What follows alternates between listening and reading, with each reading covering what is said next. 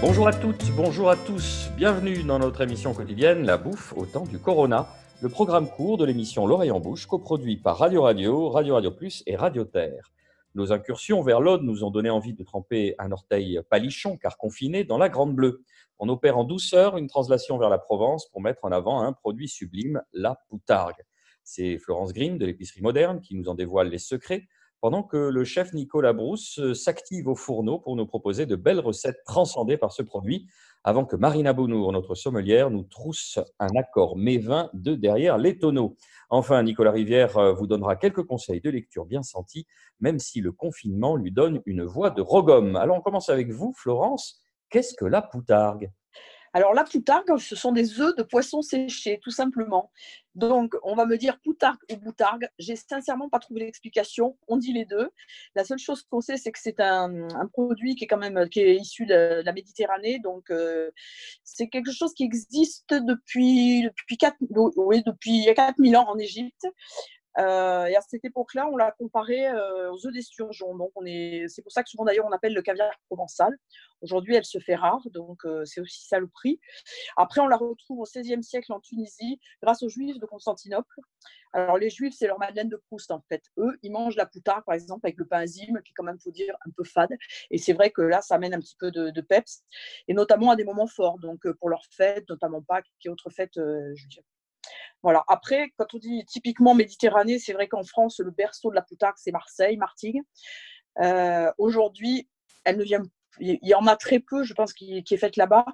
Euh, aujourd'hui, les œufs viennent euh, de très loin, du Mexique, on a eu la Mauritanie, maintenant on est sur des provenances Brésil. Donc, euh, comment c'est pêché ben, En fait, ce sont juste des, mulets, ou ce qu'on appelle aussi muges euh, du côté de Marseille, et c'est pêché dans des grands filets. En fait, on tire les filets tout simplement. Après, le, travail le plus délicat, en fait, c'est de nettoyer cette poche d'œuf tout en gardant euh, cette petite membrane qui va, qui va protéger les œufs. Et puis après vient, va venir le temps du salage. Donc là, après, on va bien on va saler. Je pense qu'on va laisser euh, dans le sel entre 2 et 4 heures, d'après euh, l'excellent Gérard Mémy, qui est quand même un petit peu le roi de la poutargue en France. Sur le marché commercial, c'est l'acteur principal. Et puis après, on va délicatement la rincer, puis la tremper dans la paraffine. Donc la paraffine n'est qu'un moyen de la conserver. Quand vous achetez une poutargue sous vide, euh, il n'y a pas la paraffine, il faut la manger très rapidement. Après, c'est un produit je pense que qui est, vraiment très iodé. Donc on aime ou on n'aime pas. Les gens qui aiment les œufs de poisson en général, bon la poutarde c'est leur truc. Aujourd'hui c'est vrai qu'on la trouve en magasin spécialisé, mais, mais pas que. Mais après en magasin cachère, en général quand on vend de la poutarde en France, on a très souvent une, une, poutarde qui est cachère.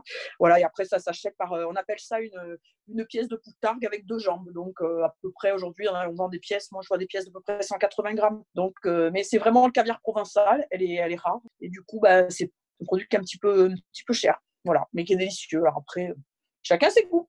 Merci beaucoup, Florence Grimm. Euh, alors, qu'est-ce qu'on fait avec euh, cette poutargue en cuisine, Nicolas Brousse? Est-ce qu'on en coupe des petits morceaux? Est-ce qu'on la râpe euh, en l'utilise en condiment? Vous allez tout nous dire. Alors, moi, j'ai eu la chance de travailler à Cabriès, qui est dans, les Bouches-du-Rhône, à quelques, à quelques kilomètres de, Martigues. Et j'ai appris à découvrir ce, ce produit là-bas. C'est vrai que c'était un produit que je ne connaissais pas du tout.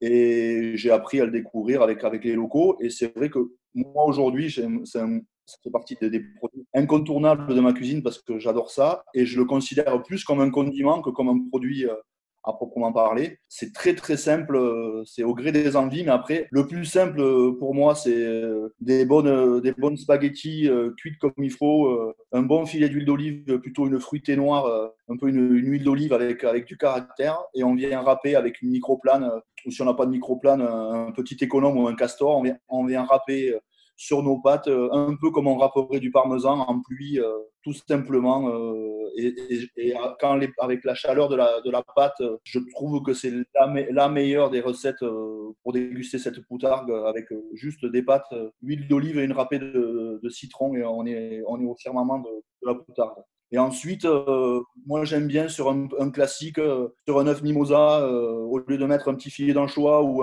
une petite ventrèche de thon dessus, une petite râpée de poutargue faite avec l'économe. Donc, comme disait Florence, quand elle est dans la cire, elle n'est pas du tout sèche, donc elle est, assez moelleuse. Et donc, on vient poser délicatement ce petit copeau de poutargue sur nos œufs mimosa et et on peut faire des grands apéros et, des longs apéros avec, avec ces là Merci Nicolas Brousse. Qu'est-ce qu'on boit avec ça? Vous savez, c'est votre mantra, Marina Bounour. Euh, c'est pas forcément facile d'accorder euh, la poutargue et son goût particulier avec, avec du vin.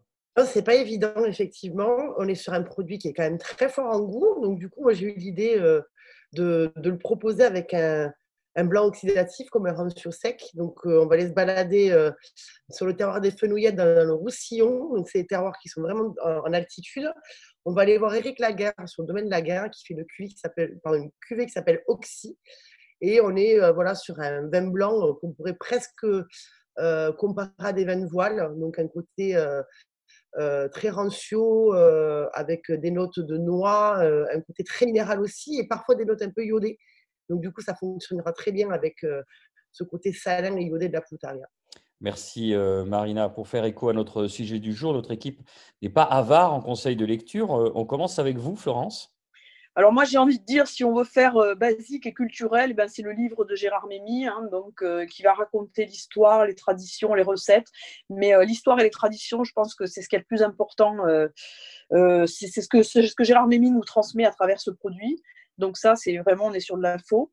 Et puis après, parce que, parce que cuisiner, c'est sympa, moi j'ai un petit faible, voire un gros faible pour, euh, pour un livre de la chef Reine Samut, La cuisine de Rennes, euh, qui s'appelle Heure et saveurs méditerranéennes. Et elle propose également une recette avec de la poutarde, euh, juste un thon mariné à l'huile d'olive avec de la poutarde, tout simplement.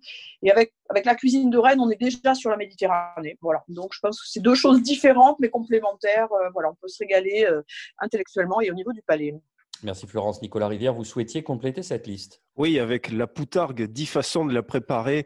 Euh, bréviaire de Mayalène Zoubilaga, cette native de Marseille, où nous serons d'ailleurs demain, qui a grandi au bord de, l'étang de Berre, à quelques kilomètres de Martigues, entre champs de fèves, filets de mulets et effluves pétrochimiques, comme elle s'amuse à le dire elle-même. Elle a observé depuis toute petite la vie qui se trame sur le canal de Caronte, qui relie l'étang à la Méditerranée et où pendant la saison estivale, les pêcheurs tendent effectivement d'une rive à l'autre les filets pour capturer les mulets poutarguiers.